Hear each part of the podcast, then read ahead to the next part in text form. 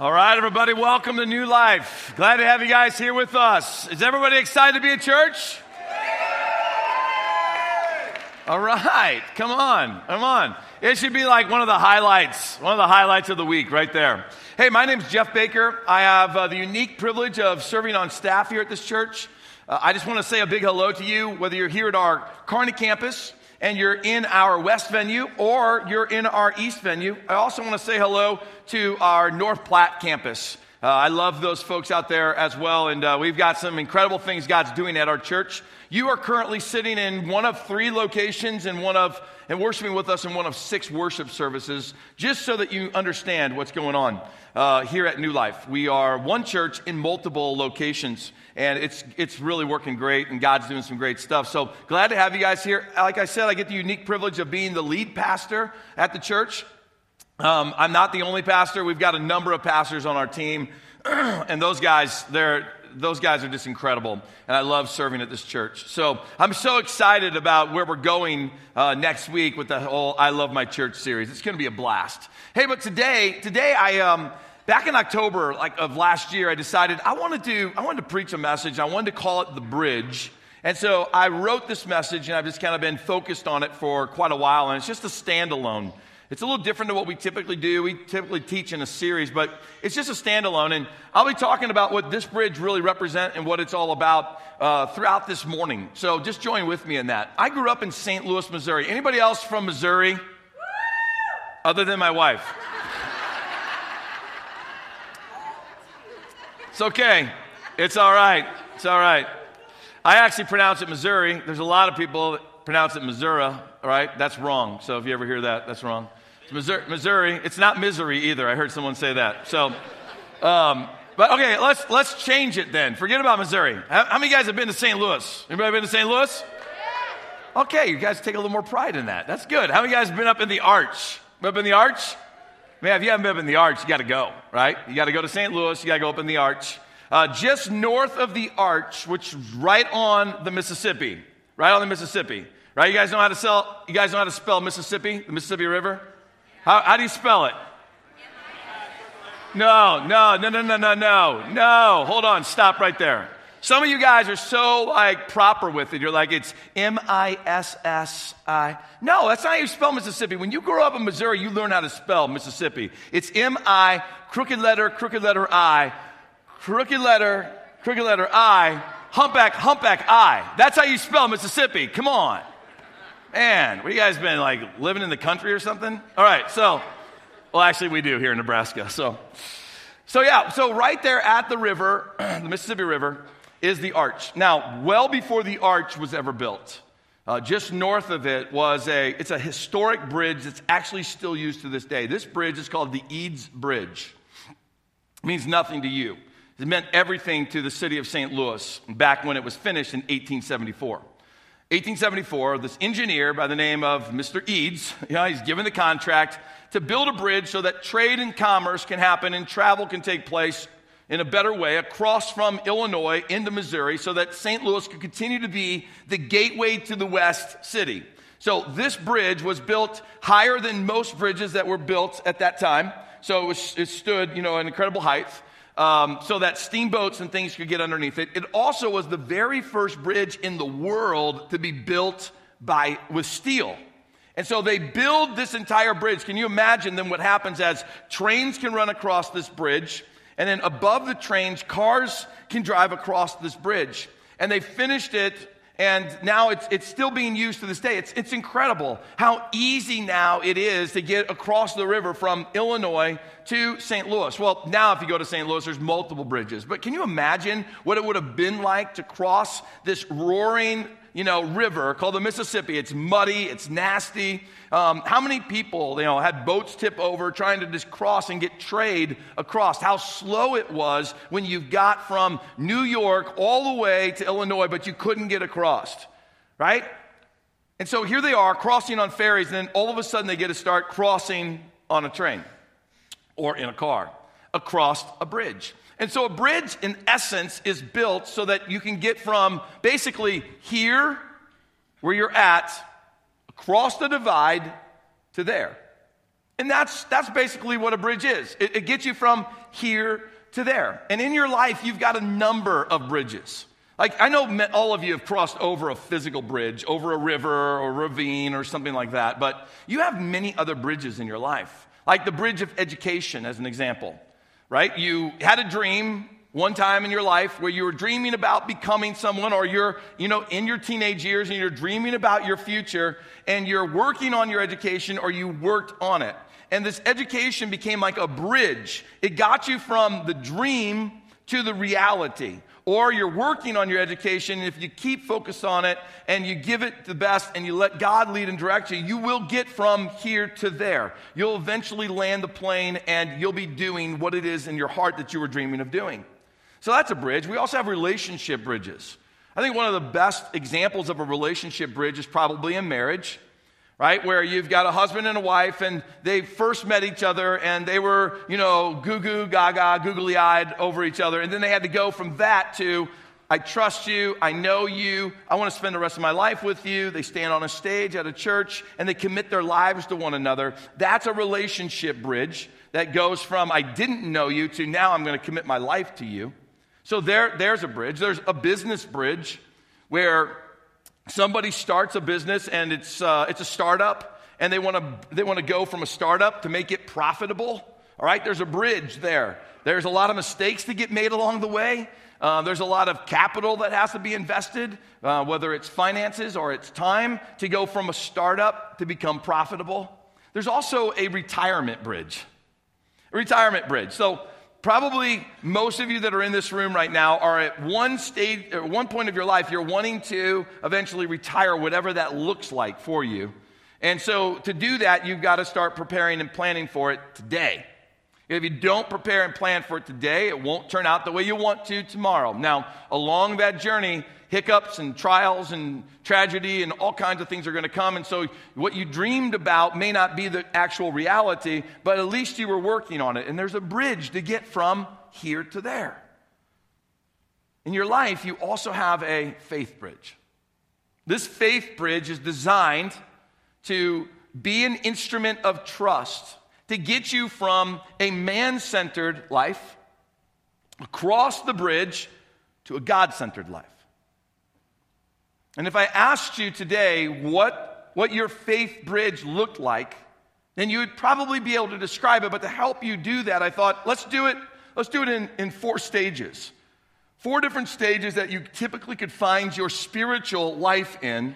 And whatever the condition of your spiritual life is, it will tell you what the next step is you need to do. So, this faith bridge, right, that gets you from here to there. It, might look like different things for you. So, first off, it might be that your faith bridge is just completely destroyed. It's completely destroyed. Like it doesn't even resemble anymore a, a bridge, right? I mean, it, it looks like a storm came through, it wiped it out. In a spiritual sense, a faith bridge that's been completely destroyed might be, it might be like this in your life. You might be the person that's just going, God, you don't exist anymore. Um, everything I learned about you is fake and it's false, and I don't even want to follow that anymore. There's nothing there. You can't drive across it, you can't walk across it. It isn't life giving anymore. It's completely fallen apart. It's over, it's done. And you're, you could be here today. That could represent what your faith bridge looks like. Like between you and God is utter destruction, and there is no way for you to get to God. That's how you might feel today. You also might be this next bridge where it used to give life, but now it's just down to this rotted path. It really needs to be rebuilt in a bad way. Like it, really can't give life to anyone else. There's a small path that you might be able to walk on. You could fall off one side or the other, but there's still an essence of God exists. There's still an, ex- an essence of Jesus gave his life on the cross for me. I know those things, but the reality of how God fits into my everyday life, it's just not there, right? there's this big gap between what you know or you think you know about God versus what you're living out for God. And your faith bridge needs to be rebuilt, needs to have a reset hit to it. Others of you, your faith might look more like a bridge that's usable, right? You can walk across it. You, you've got the basic components in the right place, people can walk across it. It's not going to give a lot of life to, to others. Maybe a couple people could, you know, benefit from it, but it's, it's in need of minor repair. Like there's some pieces of your understanding of God that just aren't correct. There's some pieces of your relationship with God that just aren't fitting together all the way. So it's in need of minor repair.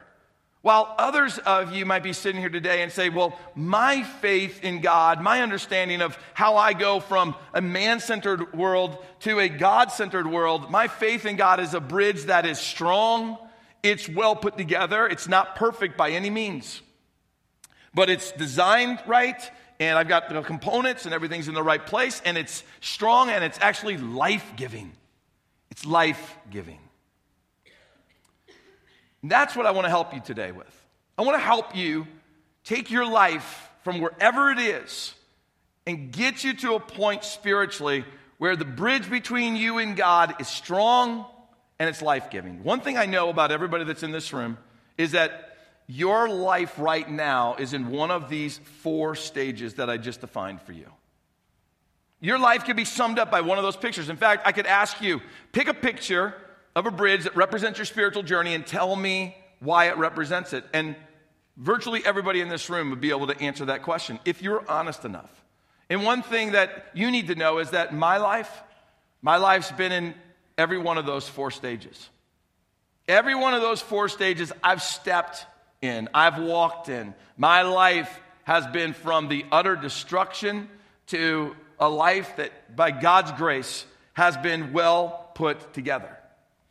But if you're even going to entertain the idea of having your life look more like that bridge at the end, it's all put together and it's something that's crossable and it's strong and that you're it's life-giving and it's it's a joy to have a relationship with God, then you're going to have to entertain trusting God. When they built that Eads Bridge and it was finished in 1874, people didn't trust it. They're like, man, this is the first bridge. It's made out of steel and it's so tall, it's going to fall over. Someone's going to drive on that thing and it's just going to collapse. And so they had a marketing nightmare with it. So here's what they decided. Here's, the, here's the marketing team for the make the bridge usable and profitable and start having commerce go across it and everyone to have, you know, a lot of joy from using it. They took an elephant from the circus and the elephant handler and the elephant and the elephant handler, they were the first ones to walk out onto the bridge, and they walked across the bridge while witnesses were watching just to prove the fact if the bridge can hold the weight of an elephant, it can definitely hold you. And that elephants, they're so smart, they wouldn't step out on something that's not stable, and that's how they sold the bridge. And that caused people to have trust in the bridge, and then they started using it. And then as they started using it, they discovered, wow, this is a really strong bridge. In fact, later on, as they developed the tools to test a bridge, they realized that the bridge was twice as strong as what they originally thought it was. So today, you're going to have to have an element of trust to step out there. I'm going to be the elephant for you. I'm going to tell you what the bridge looks like. I'm going to tell you what it, how it feels. I'm going to tell you the experience that you go for. You go from uh, destruction to a bridge that's well put together. But then at some point, you're going to have to decide what does it look, what does faith look like for you, and how are you going to put it all together?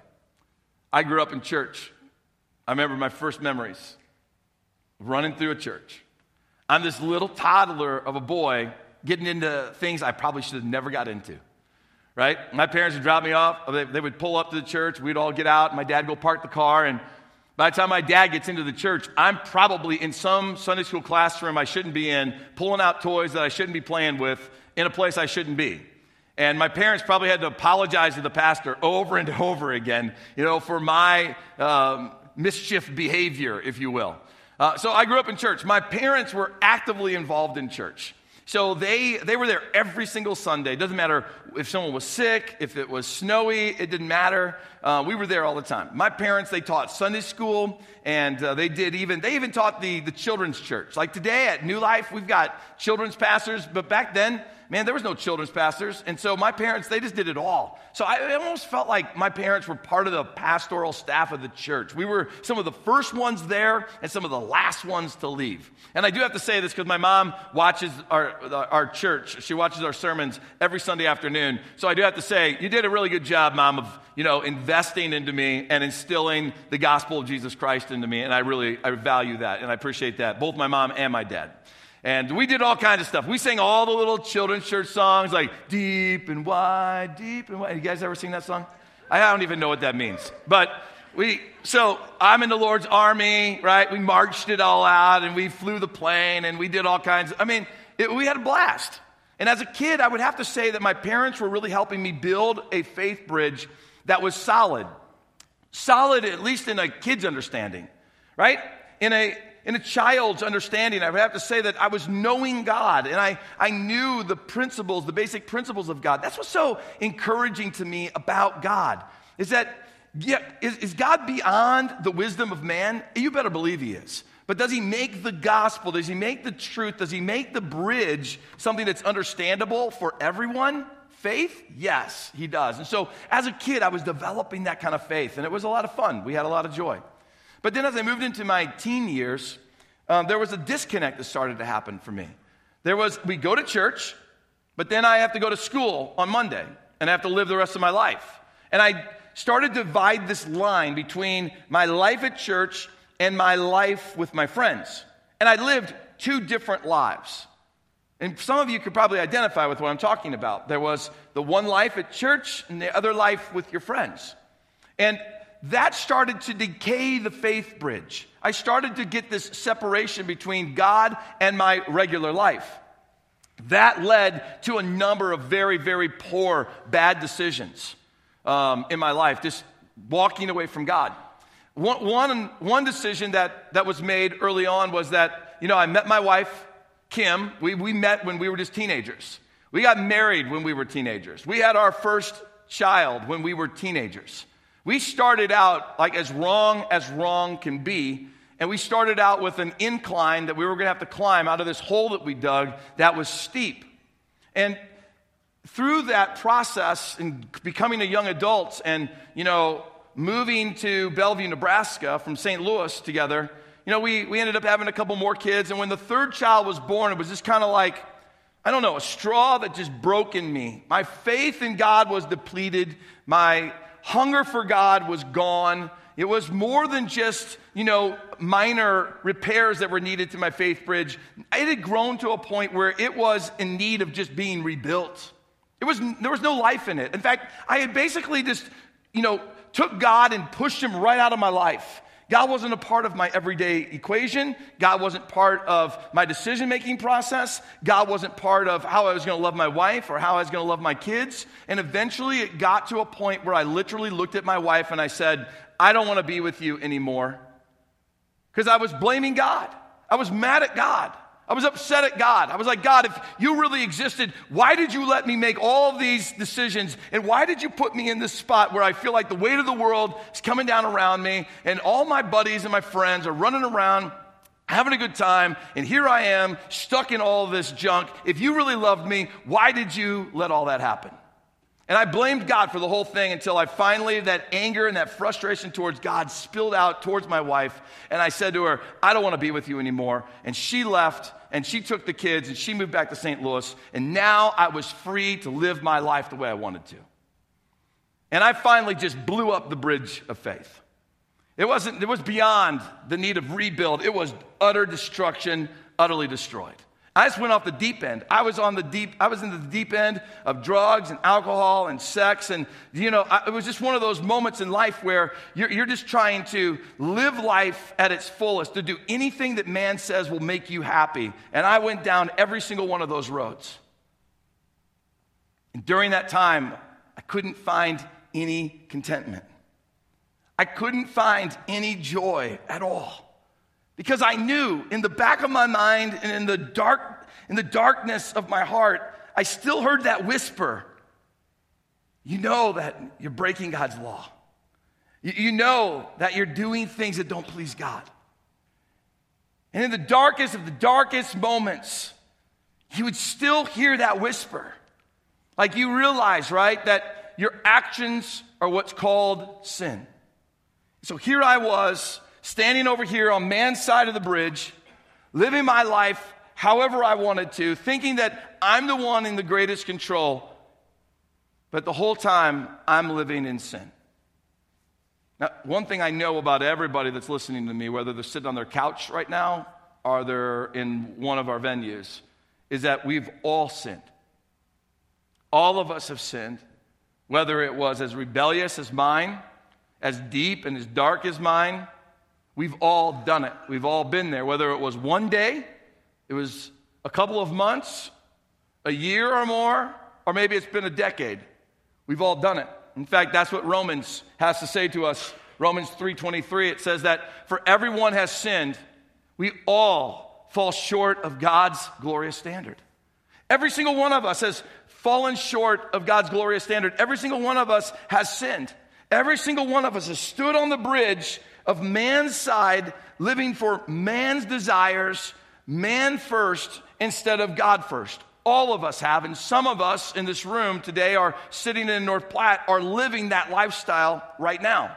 And you might have you might have all kinds of desires that you claim are good. Like, you might go, Well, I'm a good person. Like, I don't do anything to harm people, or, you know, I do things that are helpful for others. But if God's not first, it doesn't matter what kind of intentions you have. You might say, Yeah, but I'm involved with this charity or this organization that does amazing things around the world. Isn't that good enough? And the answer to that is no, it's not unless we commit our lives to Christ, then we're dead in the water. If Jesus isn't first, then nothing else matters. You might go, well, my desires just aren't all about me. My desires are also about my family. Like I love my family. And I would say to you, good, all of us need to love our family. But if we don't love God first, then everything we're doing is out of a heart of sin. It's out of a man centered lifestyle, and that's where we're standing. If we stay on man's side of the bridge, you need to know there's some hefty consequences that are coming down the road. In fact, this is what Romans 6:23 has to say about it. It says, For the wages of sin is death, but the free gift of God is eternal life through Jesus Christ our Lord. The death that they're talking about is not just the death of like being buried and put into the grave. That's one level of death. They're talking about a death of utter and complete separation from God. Man's side of the bridge, I know it well. It's fun, it's exhilarating, and it's exciting at times, even. But you need to know something that the road you're looking down right now, do you think is like, I got it, I got the world by the tail, and I've got this thing, I'm under, I've got it under control, I can handle it? You need to know that that road looks like it leads to an oasis. But in the end, right before it hits the oasis, it takes this wicked turn and it ends in utter destruction. Now, I knew this growing up because remember, what was the first bridge that I had? It was a bridge of faith. So inside of me, I know the truth. I know that if I keep going down this road of man centered, me centered, and I stay on this side of the bridge, there is a hefty price that's going to have to be paid at the end of this life. I knew that truth. So what did I do? I did what some of you are doing. I tried to live my life louder and bolder than ever before. So it was during that time that I volunteered for the special ops unit inside of this military uh, unit that I was a part of. And I traveled all over the world at the, the blink of an eye. And I ended up doing all kinds of crazy stuff, putting my life in harm's way just so that I could drown out the truth which was what in that scripture? That God would give us a free gift of eternal life through Jesus Christ our Lord. I didn't want to hear that stuff. I just wanted to live my life the way I wanted to. And so when you're living like that, you only you have to intensify the volume of your life to drown out the very truth that God's trying to put inside of you. And you want to know why? Because to accept the truth would mean you'd have to surrender. And I knew at that stage of my life, the last thing I wanted to do was surrender. So I know today that some of you, you're on this man's side of the bridge. And to get to God's side means that you're going to have to humble yourself and you're going to have to surrender. And you're going to have to say, Jesus, I want you to be my Lord and I want you to be my leader. Mind blowing thought for you that God was offering me, Jeff Baker, this free gift even while I was destroying the bridge of faith. God was even offering this free gift of eternal life through Jesus Christ. If I would just make him Lord and leader, he was offering it to me even when I was cursing his name and rejecting him in front of other men and women and in, and in public. That God was still offering that to me. In fact, it says it in Romans chapter 5, verse 8. It says, But God showed his great love for us by sending Christ to die for us while we were still what? While we were on man's side of the bridge, God sends his son, Jesus Christ, to die for us. While we were rejecting him, denying him, cursing his name, blaming him for everything, God sent his son, Jesus Christ, to die for us while we were here. That's how amazing God's love is for you. So you might be where I was, right? But you need to know something today. God is chasing you. That's why you're sitting in one of these locations today and you're hearing this sermon because God's chasing you. You didn't come here because a friend invited you. Well, that's just what happened on the physical side. You're here today because the Holy Spirit is drawing you to Himself. And He's wanting to do something radical, just like He did something radical in me. I still remember the day that I finally surrendered and I stopped running. I remember the hour, three o'clock in the morning. I could take you to the apartment in Bellevue, Nebraska. I could take you to the room. I could take you to the very square foot of real estate on this earth that my two knees hit the ground.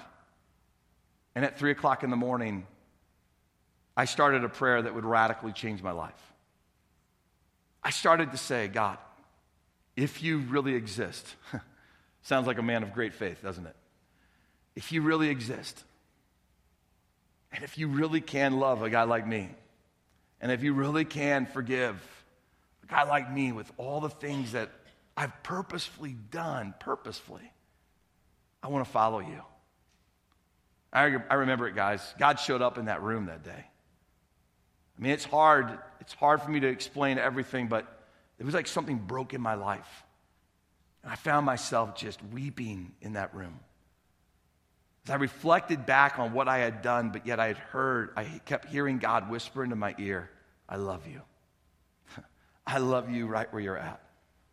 But I'm not going to leave you here. And there's, there's a lot that has to happen. And that day, I put my foot out and I put it on this bridge, which was in utter destruction. I mean, if physically you looked at the bridge, you would never step on it. Right? But spiritually, I looked at this destroyed bridge and I put my foot on it and I began to bear my weight on it spiritually. And I began to say to God, God, I confess my sins to you. I submit my life to you. I want to follow you for the rest of my life. I want you to be my leader and my Lord. And you know what miraculously took place? This bridge that through, spiritual eyes was in complete disarray. It's like the ground I stood on became perfect and it became sound. And it was, it was like firm right underneath my feet. And as I continued to pursue God, I found myself praying a prayer that incorporated Romans chapter 10, verse 9 into it.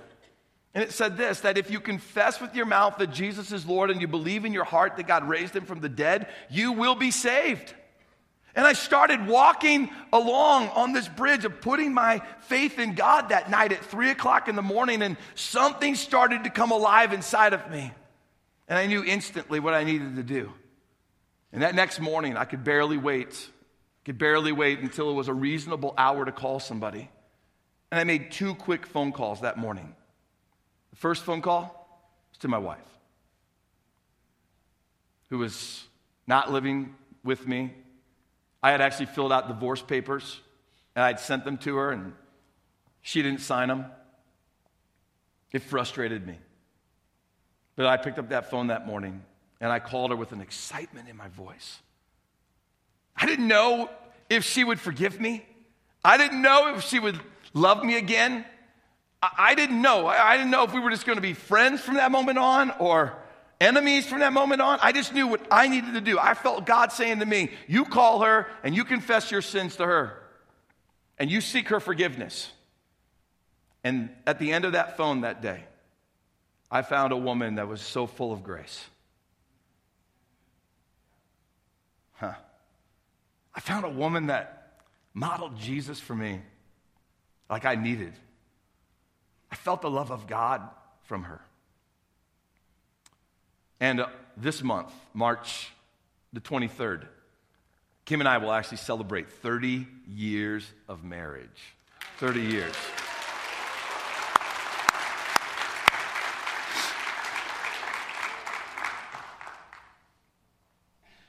That's, that's what God does. Second phone call was to a pastor. and I was like, hey, man, last time you saw me, I was not in my right mind. And uh, I, I need a lot of help.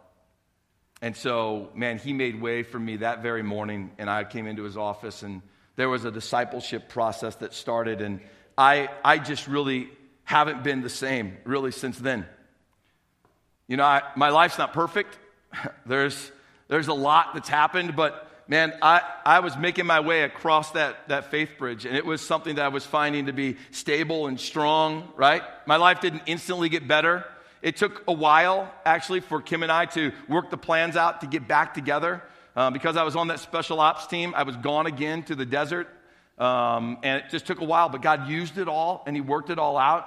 And I was thankful for that. And there was a lot of consequences from my actions from living in man's world that I still had to pay for over here. And so you just need to know today that even when you commit your life to Christ, it doesn't mean it wipes away all the consequences of your actions. But there are some things that you can look forward to and experience when you make your way across from man centered living to God centered living. And one of those is found in Romans chapter 5, verse 1. Here's what it says.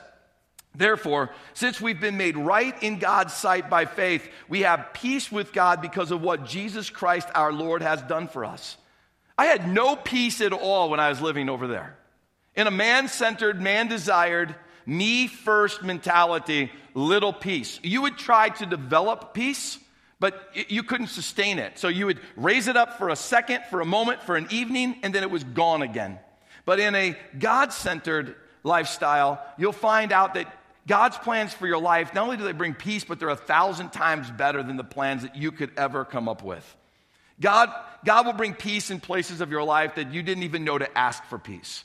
Like in, in you know, resolving my marriage and bringing peace to it. It's been beautiful. It's a miracle. I, I praise God for it all the time. In the restoration, even with my own children, man, I praise God for the peace that he, He's brought um, in, in that place. I thank God. I have a gratitude for God because I recognize that, God, I tried to destroy it all, but by your grace, you put it all back together. And there's this peace of thankfulness that God, only you could work something like that out. It's not because I'm smart, it's not because of just what I did, it's what you have done. And by the way, it's what you continue to do.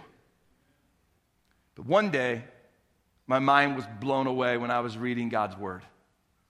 And I just had this beautiful revelation of what my life had experienced and why I was on this side and I was never going back to that side.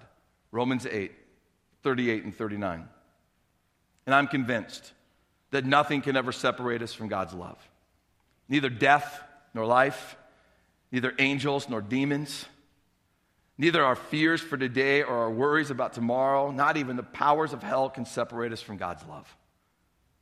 No power in the sky above or in the earth below. Indeed, nothing in all creation will ever be able to separate us from the love of God that is revealed in Christ Jesus our Lord.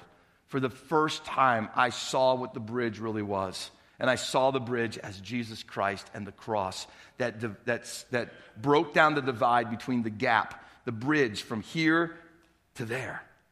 And I realized for like one of the first times in my life, the, the broken body of Christ and the sacrifice of Jesus on the cross, it's like a bridge that forever got planted between man and God. And God's looking for every single one of us to walk across it.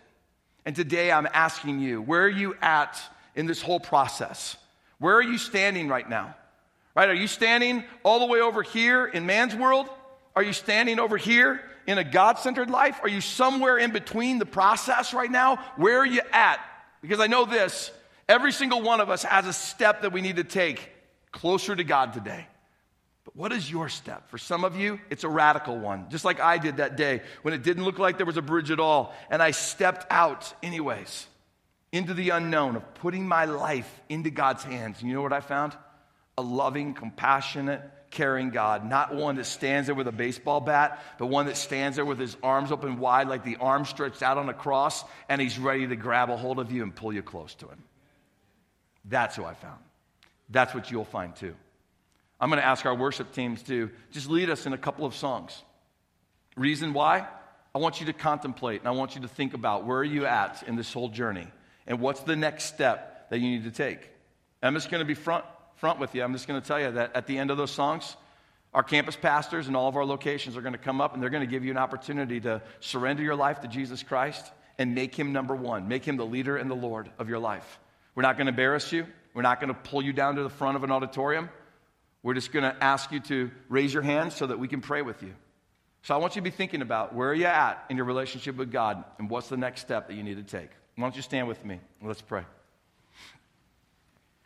Lord, I thank you for the bridge of faith that's built between man and you. It goes from the me centered living to a Christ centered living. And it is the bridge of the cross of Jesus Christ our Lord. Lord, I thank you for all that you have done. I thank you for who you are. I thank you for the incredible grace that you have for us, no matter where we're at, and that there is no sin that is so great that God, you can't forgive it. We praise you for that. There isn't any distance that we can run from you that you won't chase us and find us. And I thank you for that, God. And I pray that today in all of our locations that, Lord, we would sense the power of your Holy Spirit pulling on our heart closer and closer to you today. And let trust be built inside of us so that we can take that very first and crucial step in following you. So, Jesus, have your way in this place. Have your way in our lives. And everybody said, Amen.